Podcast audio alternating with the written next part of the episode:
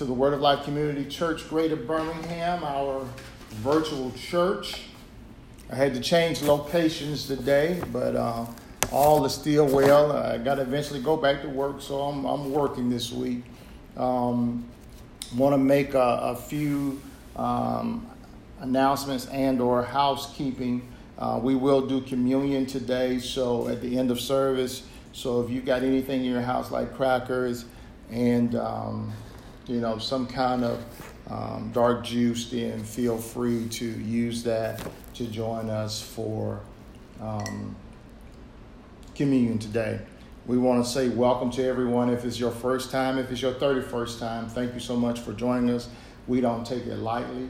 Uh, our vision and mission is as we teach the Word of God and proclaim that Jesus Christ is God Almighty and head of the church. Our goal is to open up the eyes of the blind and teach the truth of God's Word so it's applicable for daily living, whereby the hearers will come up to God's center living for themselves and their families. This is our vision and our mission. Amen. Um, I just want to give a, a, couple of shout outs, but let me do this before I do that. Um, if for the members or if anyone else that are watching by um, television, um, those that may be watching by Facebook Live or even hearing this on podcast, um, if you would like to give, uh, you can give to Word of Life GB on Cash App or we won't make the assumption that everyone has Cash App, or you can send uh, your offering to P.O. Box 1856, Bessemer, Alabama 35022. And you'll see it come up from time to time on the uh, webcast. And let me just say this that I know I, I, have friends and I hear people say, oh, well, as soon as I tuned in, the preacher was talking about giving money. Um, in our church, it's not that we're asking visitors to give money, these are for folks that are um, actually members who do tithes and offerings. If you would like to, that's fine, but if not, that's fine too. Amen. Um, God to supply us. We just want to give you the word. I want to also give a special shout out, and I hope she's watching. Uh, her and her husband, but um, Sister Webb over in the U.S. Virgin Islands. Um, I'm in their Airbnb uh, this week, and they've been great hosts. So I told them I was going to give them a shout out. So um, not like I'm running a commercial, but I am. Amen. If you get a chance, come on over to um, the cottage door. Um, they'll they'll take care of you. Um, so we just want to kind of get right into the word. So let's pray. Father, we thank you now for a word in due season, God. We pray now that this will be something that will inspire and will inform these, your people, God. Father, we thank you that we're all on one accord. God, your word declares that we should pray for those in authority over us. So, God, we pray now for the president, God. We pray for Congress. We pray for every mayor, every governor, God. And Father, we thank you that you give them the wisdom and the insight to judge righteously upon your people, God. And Father, we thank you now for a spirit of unity and oneness. God, we bind the spirit of division and racism now, God. And Father, we loose the spirit of peace, love, and joy. And God, we thank you now that we're covered by the blood of the Lamb. And Father, we thank you that no evil shall befall us, neither shall any plague come near our dwelling. Now, God, we thank you now that this word, this word will transform us on this day. And it's in Jesus' name we pray. And everyone in agreement will simply say, Amen. Well, I got a lot to say today, glory to God, and a short time to get there. Believe it or not, we've been on this series for about two months, and this is the last day. This is the conclusion, and it's so ironic in the chapter that I will end up in, um, and based upon the things that we've been going through. So I know that it's um, a divine setup. So I can't wait to get into it. Uh, we've been teaching out of a series entitled "Build That Wall," and so I had a friend of mine said, "Man, why would you?" Um, entitle a series like that, that that's a negative connotation um, based upon what the current president, um, his supporters would simply chant as he was campaigning about building a wall to keep people from the southern borders from coming in. And, and, I, and I pushed back and I said, well, sometimes what'll happen is, according to the word, that God will take what was meant for bad or evil and make it for our good. And so sometimes we have to take sayings and mantras that may be opposite of what it is that we're trying to do and use that as an incentive or use that as motivation to do what it is that he's called us to do.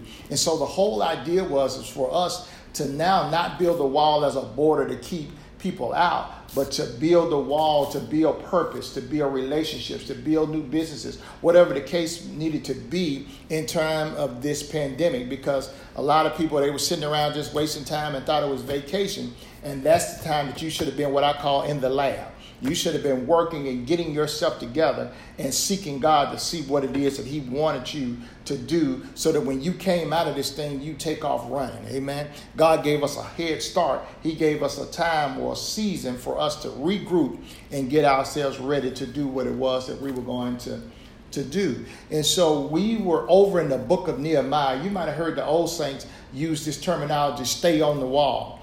Um, and so what we see here is that Nehemiah is the cupbearer of the king. And so he's praying and asking God to give him favor with the king. So as he prays, as he's still serving the, the king, um, the king notices his countenance and he says, Well, you know, why is your countenance such? Why are you so sad? And so he goes on to tell the king that um, how the wall had been deteriorated and crumbled and in his father's hometown, and he wanted to go back and he wanted to rebuild it. But how many of you know that it was bigger than just the wall? See, sometimes we get so locked into tangible things, but a lot of times what we're rebuilding is really spiritual. I'm gonna say that again. Sometimes we get so locked into tangible things, but realistically, what we're rebuilding and what we're building is something spiritual. The spirit is more real than the natural. I ain't got time to fool with that today, but I'll come back to it some other time. But we have to understand and know that when we're building things, we're building it in the spirit first, and then it, it happens in the natural. Okay, I'll just say it like this. Um, things manifest in the spirit first and then in the natural. What do you mean? Well, um, before the position that you're in now, you were already in it in the spirit before it became in the natural. Um, you were already married before you got married in the natural. You was. I, hope y'all hearing what I'm saying. And so, so we have to understand and know that it is more spiritual than it is natural. I don't know why I'm over here, but I'm gonna go ahead and do it now. The Bible says that we don't wrestle against flesh and blood, but we wrestle against principality, spiritual wickedness, uh, wickedness in high places uh, rulers of darkness. So we, we really wrestle with spiritual stuff. And I'm just going to throw this one in for free. So things like racism and bigotry, guess what? That stuff is a spirit. Amen. I, I, am going to deal with that later on. And, and so just to kind of get us to, to where we are today, so Nehemiah, he has these three nemesis. He has Tobiah, he has Sanballat, and he has Geshem. All of these folks are from different um, areas, different countries. You got one that's a Sumerian, you got one um, that's from another place, and one from another place. And here's they all come together to conspire to keep Nehemiah from doing what it is that God had called him to do. How many of you have got some Sanballats and some Tobias and Geshems in your life where you've been trying to do something and it seems like every time you try to do something, here come these same folks or these same situations coming back and forth trying to keep you from doing what it is that you need to do. I told a friend of mine last week, and I got that from my pastor, that you're going to keep taking the same test until you pass it. I'm going to say that again. You're going to take, keep taking the same test until you pass it. That's the same way with America right now. I'm getting ahead of myself, but I might as well release it. That America's going to take the same test until it passes.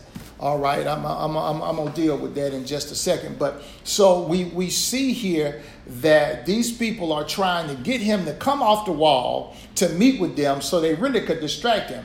Because initially, when he starts this process, they laugh at him, they mock him. They like, he ain't gonna be able to do it. But then all of a sudden, when they see that he's serious about this thing, then all of a sudden they begin to get downright indignant. That's what the Bible says. They get downright indignant about the fact that he had the unmitigated gall to go back to a place that he wasn't even living in and he was going back to a place to rebuild his daddy's wall. Oh, Pastor, why did you say that? Well, I just wanted to put a pin in that to kind of speak to somebody. I don't know who this is for, but just because you don't live in that neighborhood or just because you have moved out of the hood, don't necessarily mean that you can't go back and help that same place that you came out of because you never know the very person that, that may be called in that place, they may be waiting on you to give them the inspiration or give them the help to be able to do that. And so here it is Nehemiah, he goes back and he's locked in. He has a group of people that's helping them. We talked about having a network. You can't do it by yourself.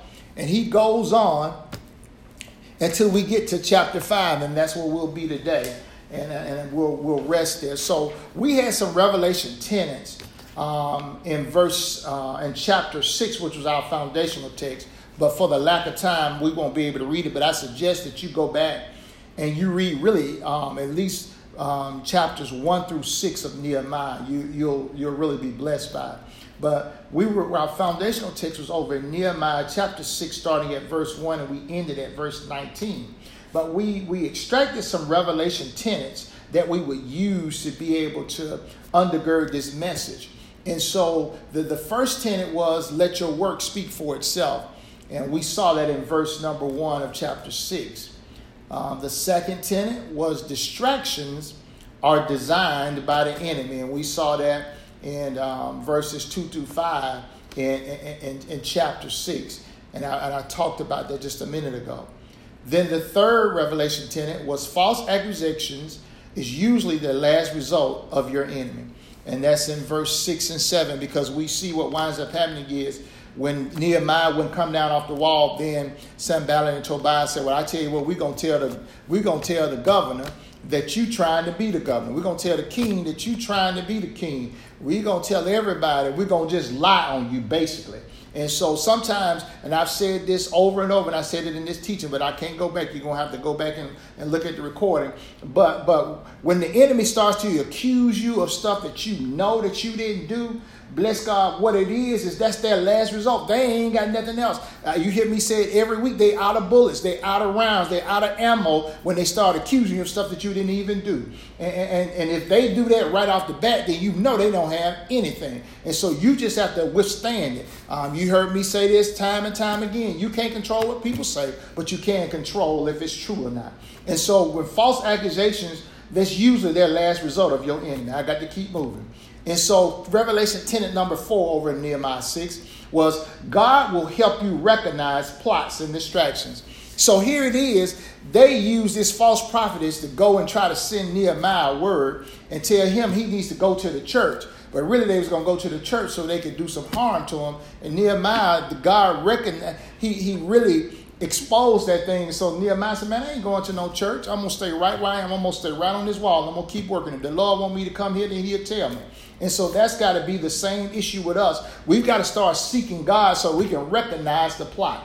I had a good mentor friend of mine who would always say, Fred, know the answer before the question. I'm going to say that again. Know the answer before the question. So, Pastor, how do I know the answer before the question? I get in the Word. The Word has every answer before the question even comes. What do you mean? Like I say it all the time. When did I get healed? I got healed before I got sick.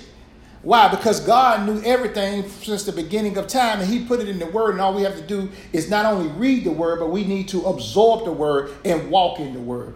And so God will give us the, the wisdom and the insight to be able to recognize plots and distractions.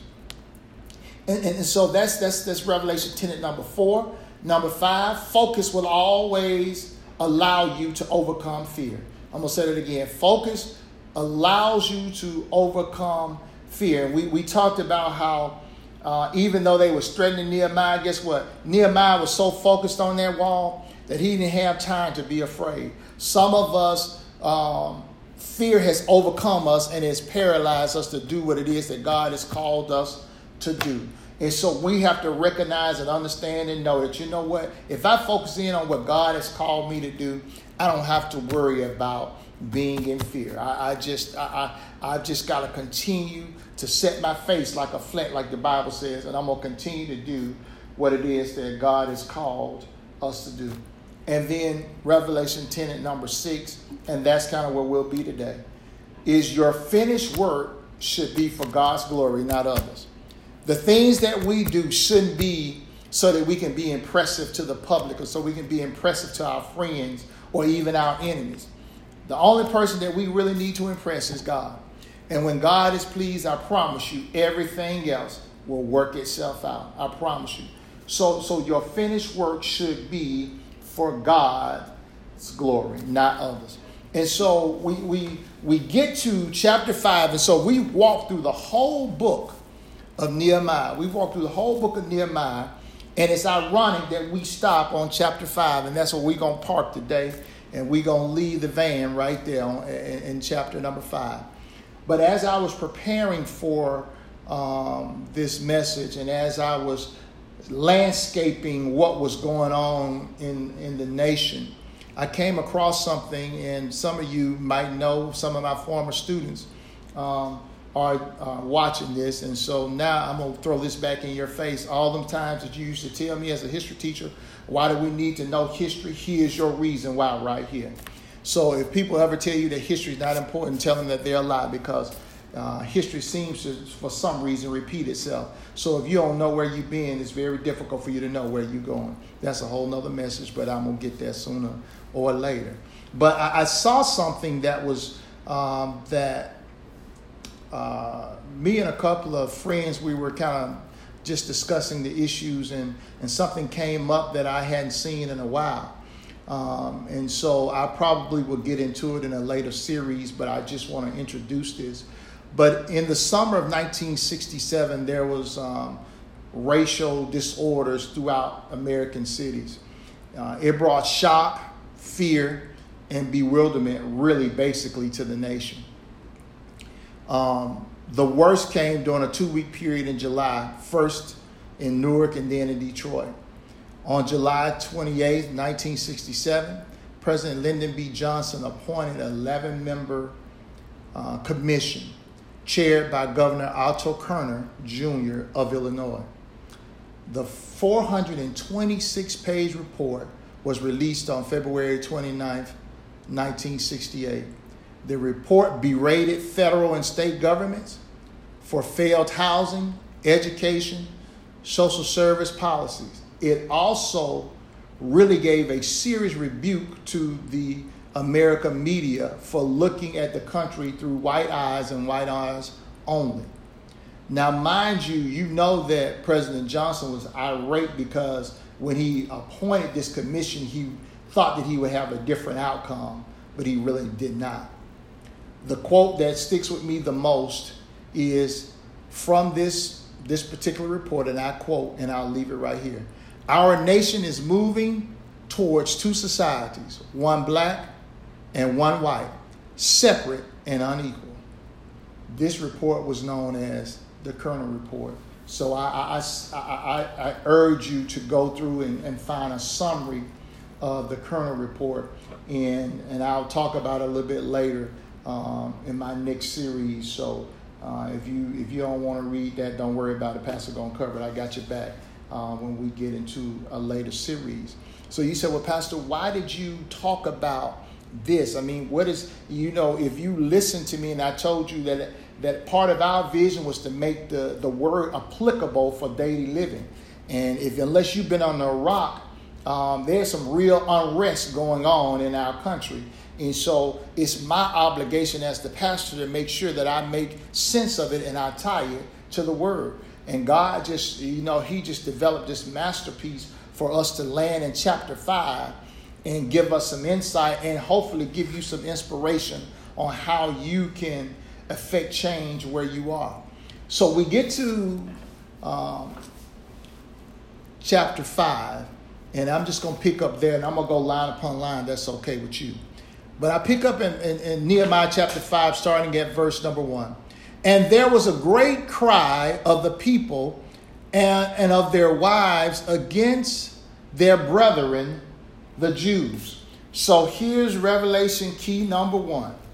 The oppressed will eventually cry out. Woo, yes, indeed. The oppressed will eventually cry out. You see this that now, while Nehemiah is trying to rebuild this wall, the Jews have really started going through some things, and it had gotten to the point that these people had been so oppressed that they eventually had no alternative but to cry out. What you see here in today's society is the same thing. People have been oppressed for so long, so guess what? They have no alternative but to cry out. How many of you have gone through some stuff at work? You've gone some, through some stuff at your house or whatever the case may be, and you put up with it for so long, but at some point you like a boiling pot. That thing just keeps simmering, keeps simmering, keeps simmering, but then after a while it just blows the top. Uh, and that's what happens when people are oppressed. Uh, I, I, use the, um, the example um, for some of y'all who really didn't have a tea kettle and you had to put your tea inside of a pot, when you really boil that thing and you had the, the top on there, you would see that it would just um, get to the point as it boil, boil, boil, it goes to shaking a little bit. And if you're not careful, it will come all the way off. And so that's what happens when you oppress someone or something, eventually it will cry out. And so here it is, we see that among the Jews that these people, and what's so amazing is they're oppressed by these same folks. But watch this, let's go a little bit deeper. For they were that said, We are our son, we, our sons and daughters, are many. Therefore, we take up corn for them that we may eat and live. Some also were that said, We have mortgaged our lands, vineyards, and houses that we might buy corn because of the dirt. Now, when you hear that word dirt, that, that word dirt in the Hebrew is like scarcity or, or, or lack or without. And so here it is, they're in this famine, they're in this season of lack. And what they say is that, man, we mortgaged our lands, our vineyards, and our houses. Watch this. So they mortgaged their land. So that means that it was more than just the house that they live in, they mortgaged where they live, but then also they mortgaged all of their um, holding, so to speak. So some people have gone through the pandemic, and it's been a situation where they couldn't pay the mortgage, or some of them have lost their homes. But not only have they lost their homes, but they've lost their retirement, or they lost their pension, or they had to cash it in just to make ends meet. And so here it is. He's saying that their whole 401k, everything, these folks have mortgaged all of their assets and their holdings. Also, that's their lands, and then their vineyards. Um, so those who had businesses and things of that nature, some of them had to sell that, you know, because in that day, that's how they made their money through their vineyards. And you think about there's a difference between a vineyard and a garden. I'm to say that again. There's a difference between a vineyard and a garden, just like there's a difference between a job and a career. Preach, Pastor. Let me tell you something. So, when you got a job, you just go on from place to place to place to place. When you got a career, you know you call to do that and you stay there for a certain length of time. There's a difference between a vineyard and a garden because a garden, you just make plants, um, you get stuff and you harvest it when it's that season. And then after that, you got to plant some more seed. But in a vineyard, it guess what? Once you plant it, when the harvest starts to produce, you can receive the harvest. Then guess what? You go right back the next year. You ain't got to plant nothing else because what? It just does it itself. It continues. So there's a distinct difference between a vineyard and a garden. Some of us need to move from the garden mentality, oh my God, and get into a vineyard mentality. Some of us have gotten to the point as long as we got a job and as long as we good and we can just make the bills or be a little bit under the bills and we're good. But you have to get to a point where you start to have this vineyard mentality because the Bible told Abraham that he was going to bless him to be a blessing. So the reason why we really are trying to acquire the blessing is so that we can be a blessing to some other folks. I'm going to show you this right here in chapter 5. But you see here, so they mortgaged everything. These folks, they broke. They went through the pandemic, so to speak. They broke. They, they, they've given everything. And watch in verse 4, it says, And there were also that said, We have borrowed money for the king's tribute, and that upon our lands and vineyards. So, in other words, we didn't borrow money to pay our taxes. We gotta we gotta make sure that we we we get we gotta pay these taxes. Yet, verse 5, yet now our flesh is as the flesh of our brethren, our children as their children, and lo, we bring unto bondage our sons and daughters to be servants. And some of our daughters are brought into bondage already. Neither is it in our power to redeem them for other men have our lands and vineyards. In other words, they took everything we had. So here's Revelation key number two. Famine and lack causes bondage. Ooh, oh my God. Yeah. Famine and lack causes bondage. So let me tell you something. When you get those credit cards and when you get into excessive debt, guess what it does? What it does is it consumes you, and now you are a slave to that debt. The Bible even talks about that the borrower is a slave to the lender. And so, guess what? When you owe and you when you're amounting with debt, then guess what? You are in bondage. And so, what they're saying is now we in bondage, we had to borrow. And not only did we borrow, but we've already now, because back then, if you couldn't pay the bill, then what would happen is they would put you in bondage to work off your debt.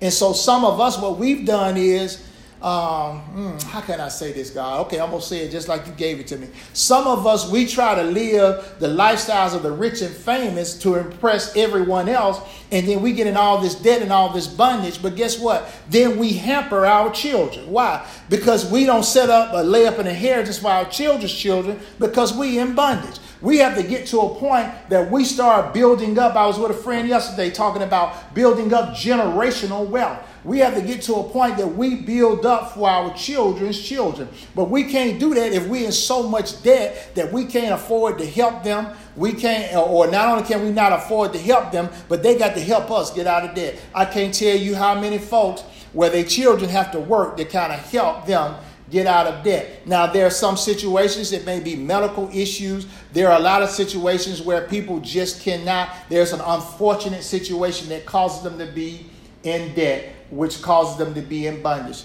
That doesn't apply to you. Those who it applies to, you know exactly who it is that I'm talking to. So we have to get to a and understand that famine and lack causes bondage. It causes bondage.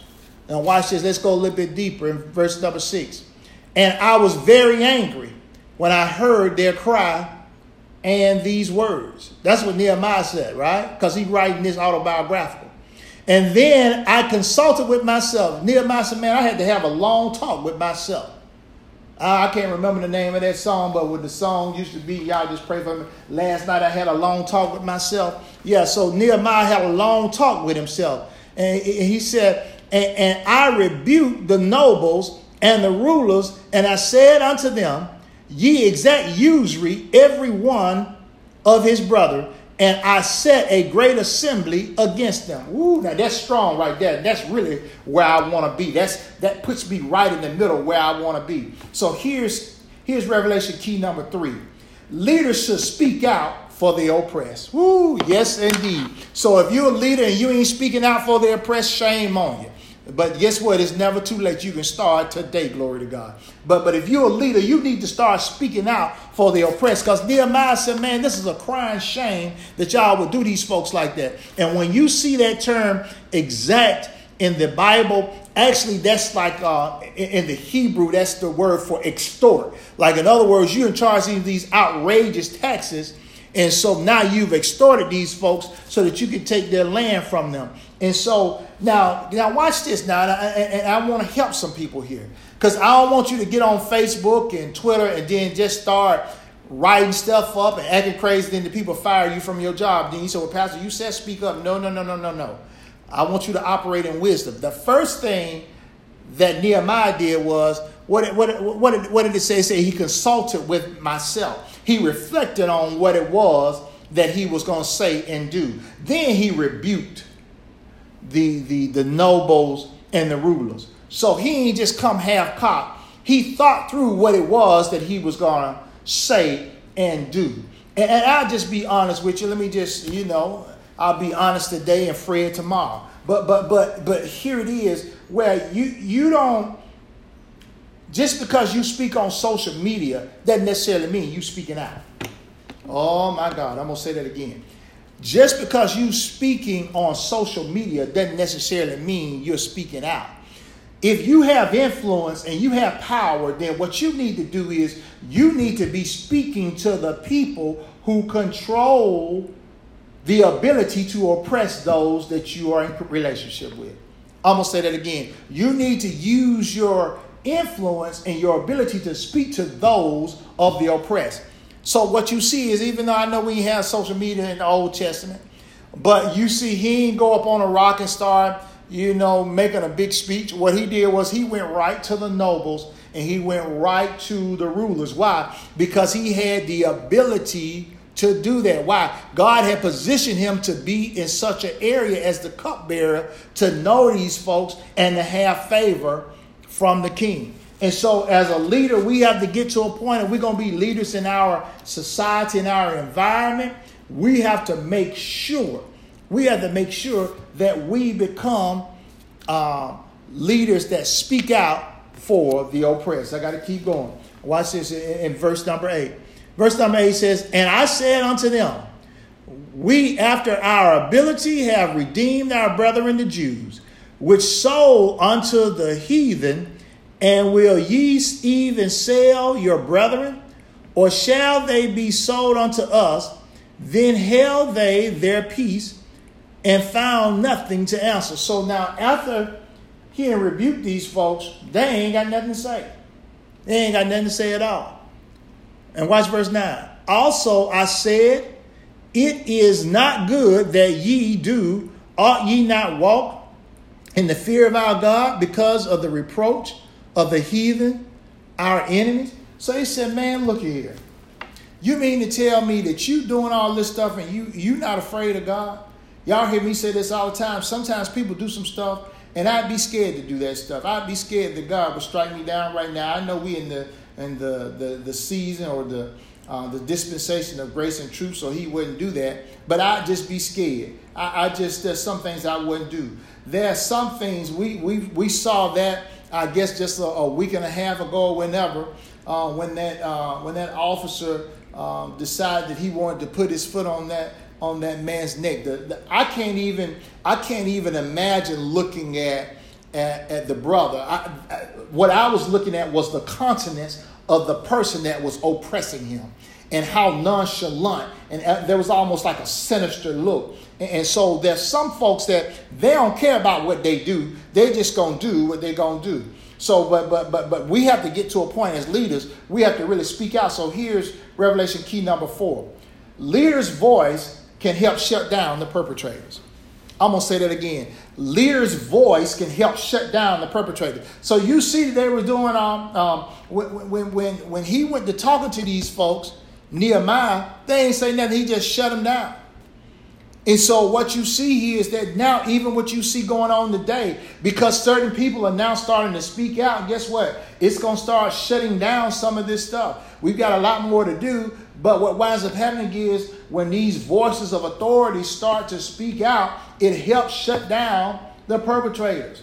And so we have to understand and know that, and we have to undergird. Now, let me throw this one in for free. And some of y'all leaders that are, um, y'all may be um, uh, over municipalities and all that kind of stuff. And, and, so uh, I'm going to help you a little bit. Pastor's going to help you today. Now, we want our leaders to speak up for us and, and, and, to go out to battle for us. Well, bless God, if you're going to, if they're going to do that, then you got to support them. It's no need in us going to the polls and voting for folks and putting people that look like us and or have our best interests at heart. And then when they get in, we don't support them. We tear them down. Oh, Pastor, wait a minute now. You ain't got out of hand. No, I'm right where I need to be if if if we're going to have people that's going to lead us and support us and have our best interest, then we got to support them through and through. I ain't even got to even get into the politics and everything else, but there's some folks that's just so loyal that even if their if their leader wanted to, their leader could go on Fifth Avenue in New York and shoot somebody, and they still shoot them dead, and they still support them. Now you can you know you, some of y'all will catch that next week, and if you caught it already, you are on the same page with Pastor. And so we have to understand that if we want leaders to speak out to shut down these perpetrators, then we've got to support them. I can't get stuck there. I, will catch that next week. But let's get to let's get to verse 10. And so watch this. In verse 10, it says, Likewise, my brethren and my servants might exact of them money and corn. I pray you, let us leave off this usury. In other words, let's not tax these folks. You already see that they, they got some stuff going on. Let's not tax them. Let's give them a break right here. Here's, here's, here's key number, number five. I'm almost there, y'all. We all must help those that are less fortunate. So here it is Nehemiah and his servants and some other people. He said, Look here, man, we got to do something. We got to help our brethren. So that's the same way with us. If we know that people are less fortunate, whether it be in our family, whether it be co workers, whether it be friends, or whether it even be strangers, we have to be to a point where we're willing to help those that are less fortunate. That's the only way that we're going to succeed. That's the only way that life is going to get better is that we've got to be to a point where we're not so selfish as my pastor say my forward and no more we have to get to a point where we start to help other people and so that's what nehemiah does So uh, Nehemiah, he's gone from now, watch this shift. He's gone from building the wall to now building up the people. In other words, it's no need of having a fortress when you ain't got nothing. I'll almost say that again. Well, let me equate it this way. And if you and if this is you, um, don't get mad with me. I know there's some some some um, exa- I mean uh, extenuating circumstance. So I'm not talking about you. I'm talking about others. But but it's no need for me to live in the housing authority, but I'm driving a Benz. Ooh, did he say that? Yeah, I said that. And, and so we, we, we, we have to understand and know that that we can't just be about ourselves. We gotta be, we've gotta be about helping other folks. We can't just get to the point where we just do what we want to do and not help other folks. And, and so so we have to help those that are less fortunate. I ain't gonna get off, but but that but that's that's where we are in verse number 10. Now watch verse number 11. Restore, I pray you, to them even their day, their lands, their vineyards, their olive yards, and their houses, also a hundred part of their money, and of the corn and the wine and the oil that ye exact of them. In other words, that you extorted from them. All that stuff, we want you to give that back. Verse 12. Then said they, We will restore them. We will require nothing of them, so we will do as thou sayest. Then I called the priests and took the oath of them that they should do according to this they promised. Ooh, that is so good.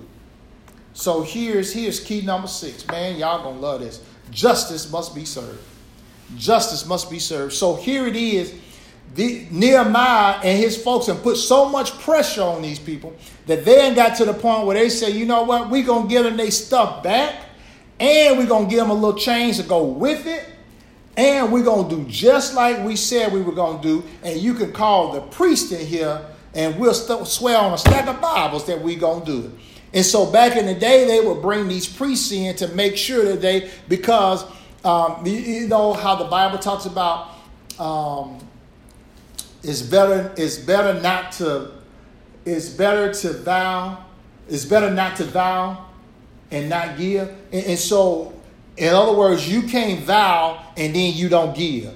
Um, they said you be better not giving, or you'd be better not vow than, than to say I'm gonna do something and then I don't do it. But they would use the priest to get them together. And so what we see here is that the the the priest seals that thing. So so what does that have to do with today, Pastor? Well, as we have leaders that come in and they're putting pressure on the government to do different things, to reform policing, to reform housing, to reform education. As we start to make this shift in our country, now the preacher's job is we've got to come in and we've got to hold them accountable. Yes, amen. We've got to, everybody's got to stay in their lane. They've got to do what it is that they've been called to do. So everyone is not called to march. Everyone is not called to hold up a sign. Everyone is not called to speak out. Uh, you know, everyone has a role to play. You find your role and you play it. Amen. You do what it is that God has called you to do. But here it is Nehemiah has put so much pressure on these folks that they have no choice but to eventually give in to what it is that he they needed to do and to stop oppressing these people. And that's the same way with us. Uh, we're going to come to a season where it's going to be so much pressure that these people that are in, in power have no alternative but to do what it is that they know to be right according to God. But justice must be served. Oh, yes, indeed. Let me let me let me let me stop here. I got one more one more um one more key, and I'm, I'm gonna stop right here. Verse 13. And I shook my lap, and I said, So God, shake out every man from his house, from his labor, that performeth not that promise. Even thus he be shaken out and empty. And all that the congregation said, Amen, and praised the Lord. And the people did according to this as they promised. Moreover, from the time that I was appointed to be their governor in the land of Judah, and from the 20th year, even to the 2 and the 13th year of Azariah, the king, that is 12 years, I and my brethren have not eaten the bread of the governor, but the former governors that had been before me were chargeable unto the people, and had taken of them bread and wine, besides forty shekels of silver. Yea, even their servants bear rule over the people, but so did not I, because of the fear of the Lord. So, in other words, he said, even when I became governor, I'm not going to do like these other folks did. I'm going to do what's right. I'm going to throw this one in for free. Guess what? When you get in charge of whatever it is you're supposed to be in charge of, don't do like the last person. People, I see people on jobs all the time say, you know, if I was the supervisor, if I was the boss, if I was this, I wouldn't do that. And as soon as they get into it, then they do what? They do the same things that they say that they wouldn't do. Why? Because when they got there, they got intoxicated or influenced uh, in what it was that they had been blessed with. I can't stop right there. I got to keep going. Yea, in verse 16, yea, also I continue to work that this wall neither bought we any land or all my servants were gathered thither unto the work. Moreover, there were at my table a hundred and fifty of the Jews and rulers, beside those who came into us from among the heathen that are about us. And now which was prepared for me daily was one ox and six choice sheep. Also fowls were prepared for me. And once in ten days store of all sorts of wine, yet for all though all this required not I the bread of the governor, because the bondage was heavy upon the people. Think upon me, my God, for good according to all that I have done this for the people. See, see, remember what I talked about today's tenet was your finished work should be for God's glory, not others. Even though he did it for the people, he really was concerned about what God would think. Here's my last and final revelation truth God is watching us. When it's all said and done, when we, whatever it is that we do, whatever we've been called to do, God is watching us. Even when you don't think God is watching us, God is watching us. Wherever it is and wherever we shall be, God is watching us. I don't know what you've been going through this week or the last couple of weeks or even during this pandemic. But guess what? All you've got to do is stay on the wall. Don't come down. Uh, I'm, I'm reminded of the song I heard this morning from James Fortune God, I trust you. All you got to do is trust God, and I promise you, if you trust God, He's going to bring you out of any situation or circumstances. Some of y'all are going through some personal um, pandemic, some of you going through some personal civil disorders and rest right there in your home or your job or whatever the case may be. Trust God, and I promise you, He will do His part. He'll either send a Nehemiah to help you come out, or He'll do it right there Himself. Amen. Well, I promise y'all, I'm not out of time. I mean, out of word. I'm just simply out of time. Let's pray. Father, we thank you now for this word. God, we pray that it's a blessing for those who may be the hearers. God, we ask now that you continue to keep them, Lord God, in this season of uncertainty. God, give them peace where they seem to find confusion. God, give them boldness when they seem to find fear. And God, we thank you now that you'll cover them with your blood and give them protection whenever evil is very present. And so, God, when it's all said and done, we'll make sure we give you the glory, the praise, and the honor in Jesus' name. Let me just say this I don't want to take this. Uh,